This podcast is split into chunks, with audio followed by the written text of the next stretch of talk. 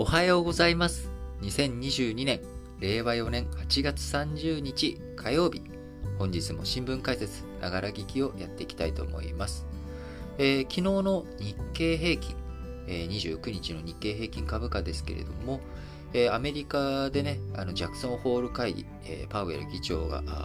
現地時間の金曜日、えー日本ではすでに、えー土曜日に入って株式市場お休みとなっておりましたけれども、ジャクソンホールでのパウエル議長の利上げを、えー進めていく、インフレ退治を優先するという強い姿勢、えーこちらがね、改めて示されたことを受けて、えーアメリカダウ工業平均株価大きく下げました。えーその余波を、えー日本、週明けの月曜日、昨日、えー受けまして、節目の2万8000円を割り込んだ形で、下げ幅、一時、前週末比で850円を超える、大幅な急落という状況になりました。えーこちらね、東京外国為替市場でも円売りドルだ、ドル買いが膨らんだことから、円相場も一時7月中旬以来の円安水準となる1ドル139円台まで、下落したということで、えー節目のね、140円というところを再び伺うかのような、動きを円相場も見せるということで、えー一かこの1ヶ月間、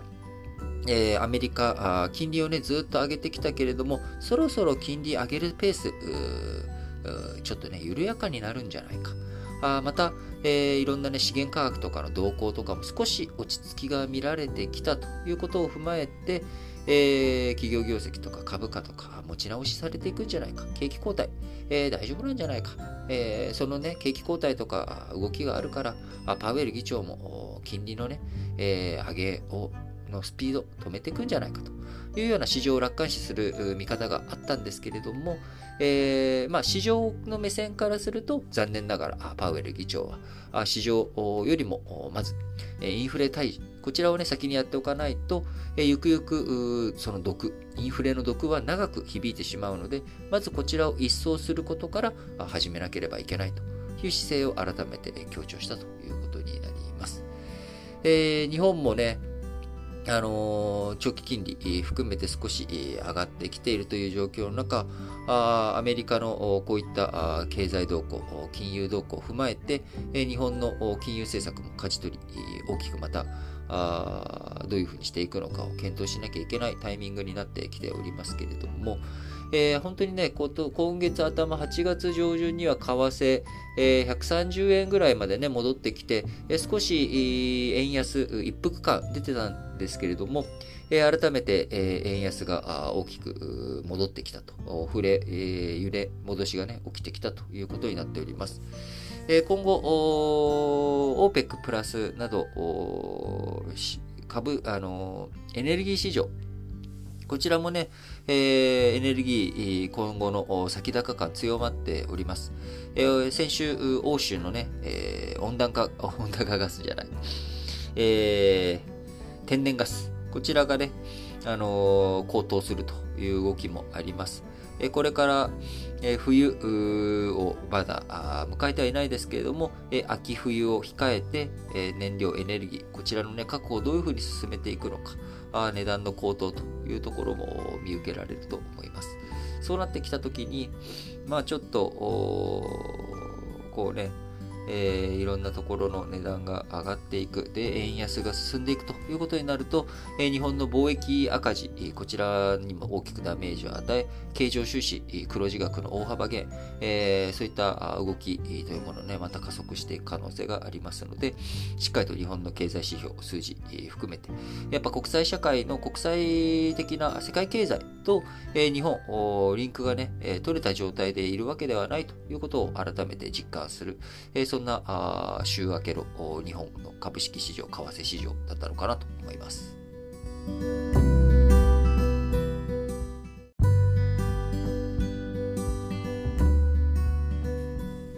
はい。続いて、丸2の話題としまして、アメリカ航空宇宙局、NASA。えこちらね、29日に、予定していた月を探査するアルテミス計画の無人宇宙船の打ち上げ。こちらを延期したと発表しました。えーロケットのね、エンジンに不具合が見つかったということで、えー次、えー打ち上げのタイミングですけれども、9月2日以降になるということで、え、アメリカ・フロリダ州のケネディ宇宙センターからの発射、中止をしたということになります。最大4人乗りの宇宙船オリオンを乗せる新型ロケット、今回が初飛行で、2025年以降に実現を目指す有人の月面探査の再開、こちらに向けた試験飛行を行う予定でしたけれども、今回エンジンで不具合が見つかったということから打ち上げ延期ということになりました。アメリカ、あ米ソのね、え冷戦下において直接的な戦争というもの、これは行うわけにはいかないと。えー、なぜならね、核戦争の危険性も膨らんでいるし、第二次世界大戦の傷冷めやらぬ中、あ米ソの両大国が直接戦火をね、重火を交えるということはま、これは非常に世界を巻き込んで、また経済含めてですね、ガタガタになってしまうと。そういったことを避けつつ、じゃあ米ソ、どういったところの、どういった分野で競争を進めて、競争がね、激化していたかというと、一つが、やはり科学技術、技術力、こちらをね、お互い誇示するということで、米ソ宇宙開発、こちらの競争が激化していたのが1960年から70年代のことです。えー、そこの中でね、アメリカ、あ有人飛行とか、最初、ソ連の後陣を排すということになっていたので、そこから一発逆転としてね、やはりこう月に、初めて、人を立たせる。宇宙空間にね、人を初めて、え、送るというよりも、やはり月にね、初めて人を立たせる。それができたのがアメリカである。え、こちらは非常に強いメッセージになるということで、え、1960年から70年代、アポロ計画、え、こちらにね、え費用を投じて、え現在の貨幣価値で言えば、約1500億ドル、20兆円相当の費用をアポロ計画に投じたというふうに見られており、まあ、その結果ね、えー、ケネディ政権下、中、えー、宇宙、えー、宇宙車両や、えー、月にね、初めて人が足を、こう、踏みしめ、えー、貴重な一、あ個人にとってはね、まあ、小さな一歩かもしれないけれども、人類にとっては大きな前進であると。いうことをやったわけですが、その後、えー、まあ、国家のね、米ソの競争というもの、まあ、これが落ち着いてきた、まあ、アメリカが優位にね、立っていったということ、えー、そして、まあ、あんまり月にね、友人で行って、なんかメリットあるんかいというところ、そこがね、大きくリスクにとか、費用とかコストに関して考えたときに、人を行くよりも無人探査機とか、そういったもので、十分じゃないか。あまあね、えー、今ロボット技術とかも発展しているしということを考えると、あんまり、こう、月にね、人を着陸させるっていうこと。まあ、これに対する価値というものが、まあ、象徴的な意味合いがね、やっぱり大きかったっていうところなんですよね。えー、なので、まあ、長らく、そのアポロ計画以降、友人でのね、月探査とかそういったこと、えー、進んでいなかったわけですけれども、えー、今回アルテミス計画、えー、費用2012年から2025年の累計で930億ドルと。いうことで、まあ、当時のアポロ計画よりも抑えるんだけれども、改めて、えー、月を探査していくということをやっていこうという動きになっています。ここはやはり、米中のね、新冷戦構造と言われている。まあ、そこにロシアも加わってというところだと思いますが、まあ、改めてやはり国家の技術力とか、あ科学力、えこちらを誇示する必要性があるということで、えー、アメリカ、再び、月の、ね、有人探査に向けてということですけれども、えー、こちら、えー、ロケットの打ち上げがあ、エンジンに不具合が見つかったことから延期ということになりました。今後のアルテミス計画の流れですけれども、今年2022年、宇宙船オリオン月周回へ無人飛行をまずさせると。無人飛行で、その宇宙船自体にね、大きな問題がないのか、そういったところの確認をするというのが今年。そして2024年に、人を乗せて月を周回させる有人飛行を実施し、2025年にも1972年以来の有人月面探査、そして最初は女性の宇宙飛行士を着陸させようという話になっており、2020年代後半にはね、こちらの計画には日本も参画しておりますので、日本人初の月面着陸というものをね、日本政府目標として掲げています。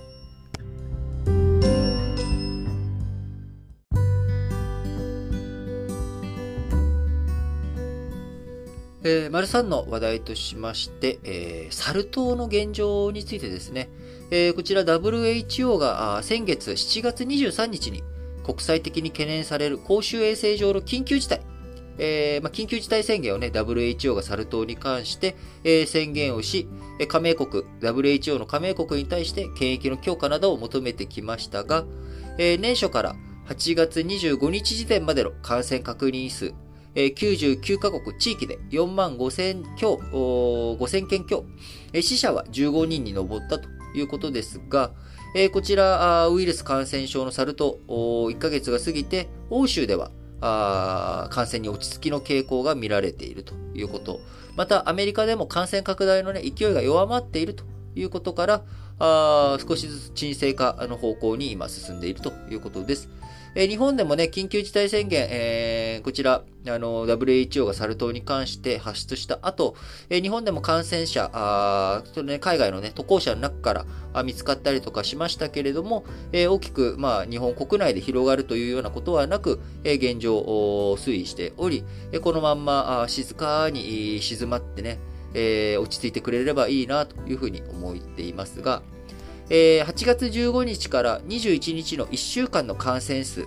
えー、5929件で、前の1週間に比べて21%減ったということです。欧州地域では同期間の感染数が970件で64%減。米州地域は4919件で4%増でしたが、増加幅縮小が見られているということです。え、アメリカのメディアによりますと、アメリカ失病対策センター、え、こちらのワレンスキー所長という方がですね、え、26日に感染者数について依然として増えているが、そのペースは緩やかになっていると指摘。感染動向を慎重に見極める姿勢を続けながらも、ワクチン供給の効果など出ていることにも期待をしたということです。えこのね、サル痘、天然痘に似た感染症ということですが、あ病原性、天然痘ほど高くないとされるということで、今回の流行でも多くの方が、えー、軽症で数週間ほどで、えー、自然回復しているということですが、えー、新型コロナウイルスなどのように急拡大していないということから、えやっぱりこういった感染症とかはね、えパンデミック的にこう急拡大して、え死者数はね、今、あの、このサル痘15人程度ということですけれども、やはり非常にそれが大きく広がっていく。大きく広がっていく中で、えー、ウイルスのね、変異、えー、その変異で毒性を増していくとか、あ感染力を強めていくとか、まあ、そういったところの危険性というものを考え、えー、見るに、えこういうふうに早めにね、沈静化進んでいってくれるとあありがたいなというふうに思います。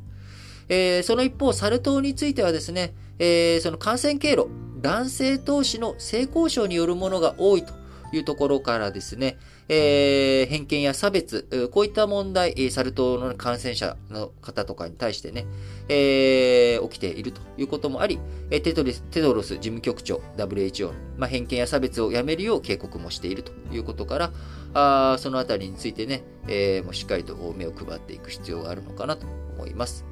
え感染症関係についてはですね、え新型コロナに関して、え厚生労働省、新型コロナウイルスのオミクロン型に対応した改良ワクチン、えこちらの接種を9月中に始める検討に入りました。えこれまで自治体などに対して9月に順次ワクチンを輸入し、10月半ば以降に始める想定と説明をしておりましたが、早ければ9月中に始まっていくということで、えー、全国的にね、オミクロン型の感染、えー、広がっている中、できる限り前倒しでワクチンの接種体制を整えていくと。いうことを対応としてしております。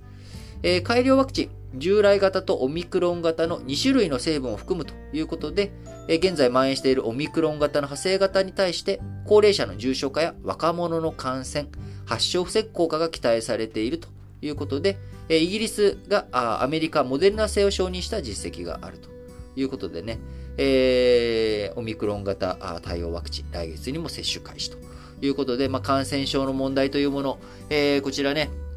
あの非常にこの2年間、我々ずっと悩まされてきている問題ですけれども、えー、本当にね、迅速に収束進めていって、えー、落ち着いていってくれればなと思います。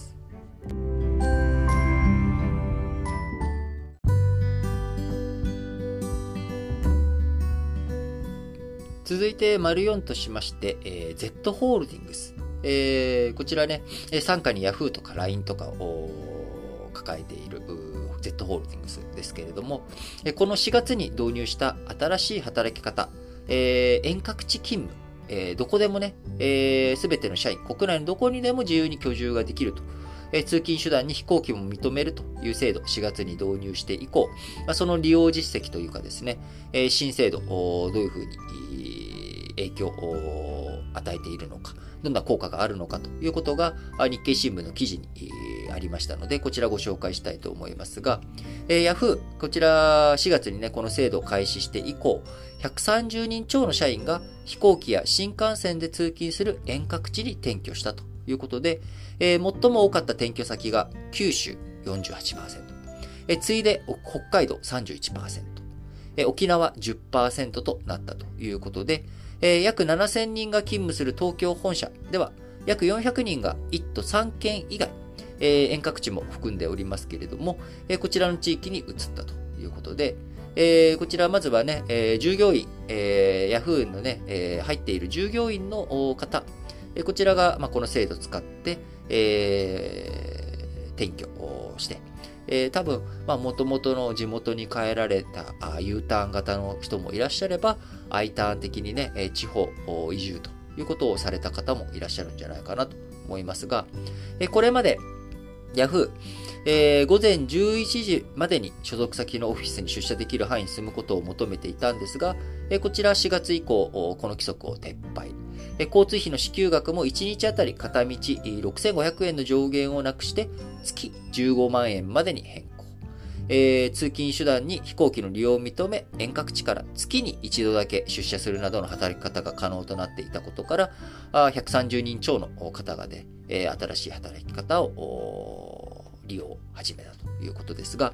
えー、社内のね、す、で、に既存の働いている方だけじゃなく、えー、Yahoo、この新しい働き方制度を導入したことにより、中途採用にも効果が出ているということで、えー、この制度、Yahoo! がね、えー、この制度を公表する前の2021年9月から12月と導入後の2022年4月から7月を比べたところ、中途採用の応募者数6割増えたということで、全体の応募者数のうち約3割が1都3県、首都圏以外の地域からだったということから、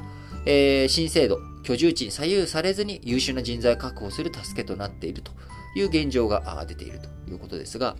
えー、多様な働き方をめぐっては NTT や DNA もすでに国内のどこでも自由に居住して勤務できる制度を導入しており、えー、Yahoo のように効果が確認できるケースが増えれば、多くの企業の働き方改革にも影響を与えそうだということで、今ね、働き方改革を大きな流れとしては2つあります。1つ目が、あ今申し上げました Yahoo のこの事例のように、まあ、どこでも住んでいいよ、日本国内だったら。遠隔地も OK という、まあ、月にね、数回出社してもらうけれどもとか、完全オンラインだったりとか、あそういったことから、えー、どこでも、どこに住んでもいいよという流れ。えー、こちらね、えー、anywhere 的なところ、えー、どこを住んでもいいよというのが、働き方改革の大きい道筋の一つ。もう一つが、え、勤務日数を削減する。え、こういった動きもありますよね。えー、みずほ銀行とかだったかな。あの、週、えー、週休3日制、えー、導入していくというやり方。えー、まあ、そのやり方の中にはね、週4日勤務だけれども、40時間。えー、こちらはね、変えずにとか、あ基本的には、働く、労働、総労働時間は変えないんだけれども、えー、週休3日にしていくっていう流れとか、あるいは1日の労働時間は変えずに、えー、週4日働く勤務に変えるっていう動きとか、えその分、え給料を減らす動きもあれば、労働時間のね、え時間が減った分、勤務、あのえ人件費をね、減らす動きもあれば、いやいや、えそこはね、え効率化とかあ、そういったもので賄っていこうという動きもあればと。いうことで、今後やっぱり働き方、あまあ、この2つが、企業内でね、正社員のまんまで働くっていう働き方としては、この2つが大きい流れなのかな。あとは、あの、会社間でね、業務委託契約に切り替えていく。正社員から業務委託契約に変えて、え副業とか、え一つの会社だけじゃなく、えー、いろんな会社で働くとか、あそれを働きやすくするために、まあ、フリーランス型とか業務委託型とか、ただ、もともと所得していた企業との、えー、熱い契約とかね、それが一本筋としてありながら、まあ、他自由にフリーランスとして働けるというような動きとかもあったりしますけれども、えー、新型コロナの影響でね、えー、フルリモートとかをやっていた時期あり、え、リモートワークでもある程度、やっぱり仕事のね、効率変わらずにできるじゃないかと、ま、そういったことにいろいろと発見もあったこの2年間だったわけですけれども、その中でやはりオフィスにね、みんな一緒にいることが大切だっていうふうにオフィス回帰の流れもあれば、え、働く場所を、自由にどこでも生産性変わらないよねっていう、ま、そういった動きもあれば、合わせてね、働き方見直していこうよという動きも加速している中、日本のね、働き方の多様性というもの、今後どういうふうに大きく変わっていくのかというところをしっかりといなと思います。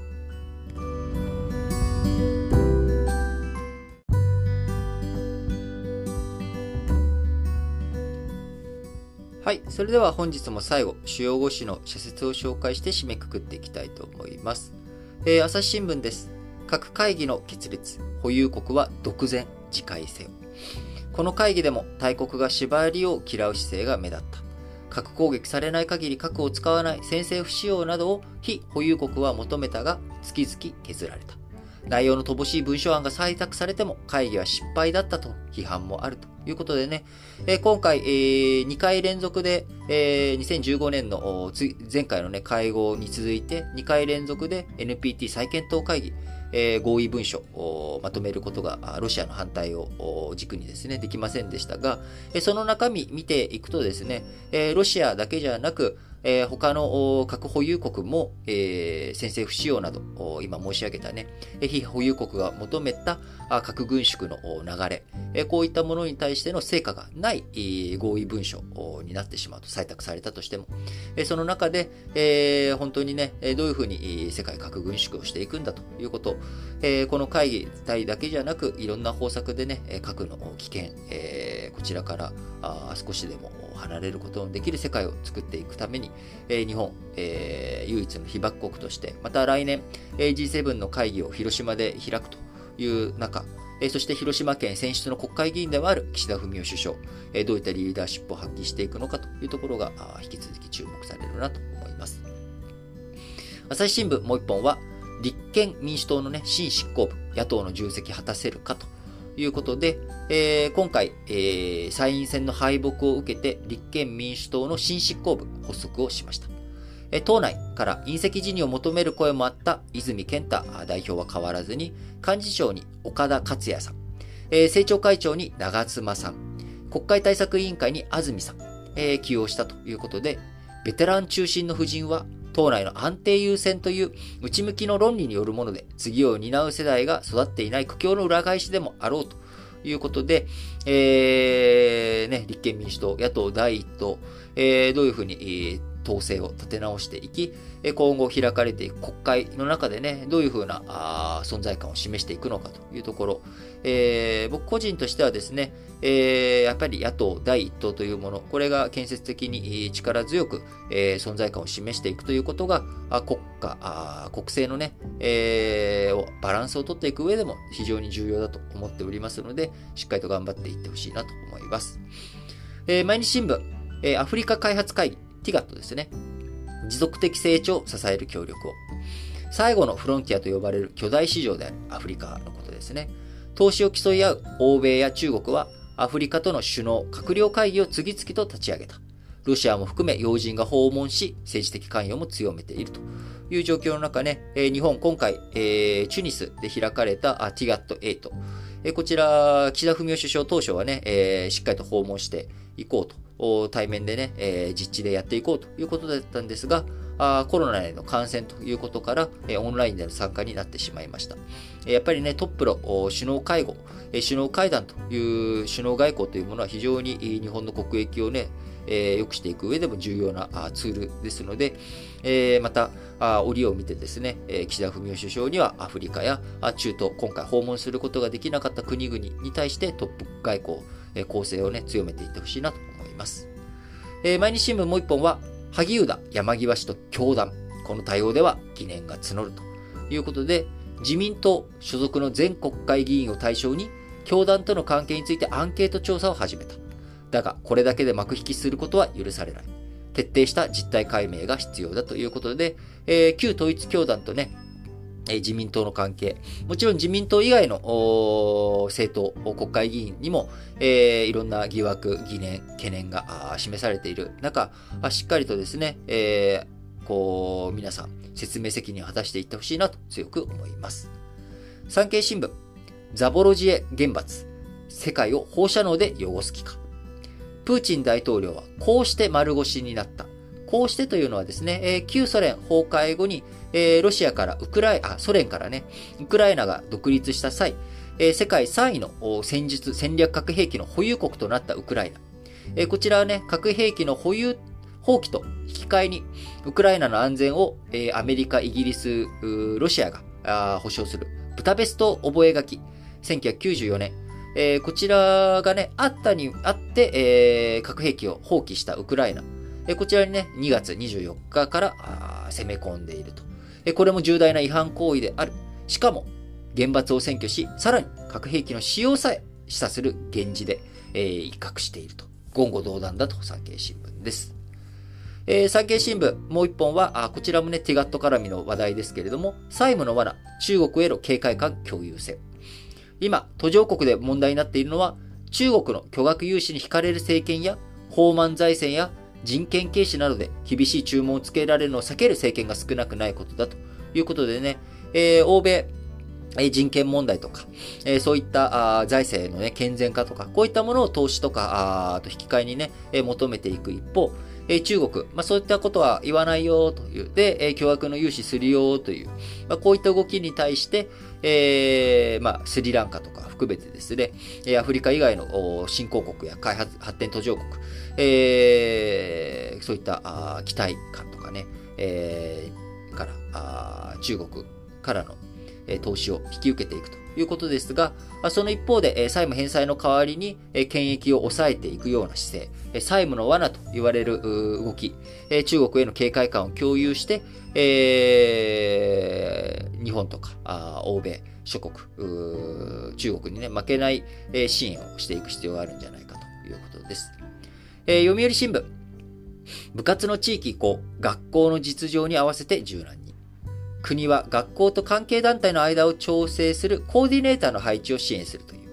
え、休日の地域移行が実現しても、平日の部活動は学校が担う。指導に一貫性がなければ生徒が混乱してしまうということで、えー、部活動、え、少子化と教員の負担増で維持が難しくなっている中、えー、持続可能な形にできるため、それぞれの地域で今後の方向性を考えなければならないということで、えー、休日の部活動を来年度から3年かけて地域に移すことをですね、スポーツ庁と文化庁の有識者会議、えー、含めて、えー、いろいろと話、移行をね、進めていこうという流れがあります。えー、読売新聞もう一本は、アフリカ会議、質の高いインフラで発展促せ。各国が一票の投票権を持つ国連で、アフリカ54カ国の影響力は大きい。安全保障理事会の常任理事国入りを目指す日本にとって、アフリカとの関係が重要な意味を持つことを忘れてはならない。えー、日本からね、遠く離れたアフリカに対して、えー、4兆円クラスのね、え3年間で4兆円クラスの資金を投じていくということに対して、え批判、えー、国内でね、もっとやることあるんじゃないかという批判もありますけれども、えー、やはり日本のね、今後の外交政策とかあ、世界の中の日本ということを考えていったときに、えー、アフリカの安定、アフリカに対する日本のイニシアチブとか、あ存在感を増していくということは、最終的に我々日本人、えー、日本に住むね、す、え、べ、ての人にとって大きな意義のあることだと思います。え、日経新聞もアフリカと持続的な関係築け、食料の輸入依存依存や感染症対策などアフリカの課題解決への協力が重要だ。なぜ日本がアフリカとの関係を強化する必要があるのか。日本政府が改めて国民に説明することも欠かせないということでね、なぜなのか、なぜそういう資金を投じていくのか、日本国内、国民に対するね、説明、しっかりと果たしていってほしいなと思います。最後です。日経新聞。水際規制のさらなる緩和で訪日促進を。海外との往来が低調になれば、ビジネスや学術、スポーツなど多方面の国際交流の妨げとなり、日本にとっての機会損失は計り知れない。早期にビザの免除措置を再開すべきだということで、えー、皆さん本日も新聞解説、ながら聞きをお聞きいただきありがとうございます。えー、東京はね、えー、もう涼しくなったり暑さが戻ってきたりという、まあ本当に、えー、秋の、季節感がね、えー、強まってきております。えー、また今週途中木曜日とかかな、また気温が高くなっていく予報になっておりますけれども、えー、皆様におかれましてはね、寒暖差激しい季節の変わり目、を迎えております。新型コロナのね、感染者数というものをまだまだ高水準にありますので、え皆さん、体調管理、こちらしっかりとしていきながら、8月最後の30日、31日を過ぎてえ、9月1日え、9月に突入してねえ、また元気に1ヶ月を始めていけたらと思っておりますので、え皆さん、これからもね、頑張っていきましょう。それでは、皆さん、今日も元気に、いってらっしゃい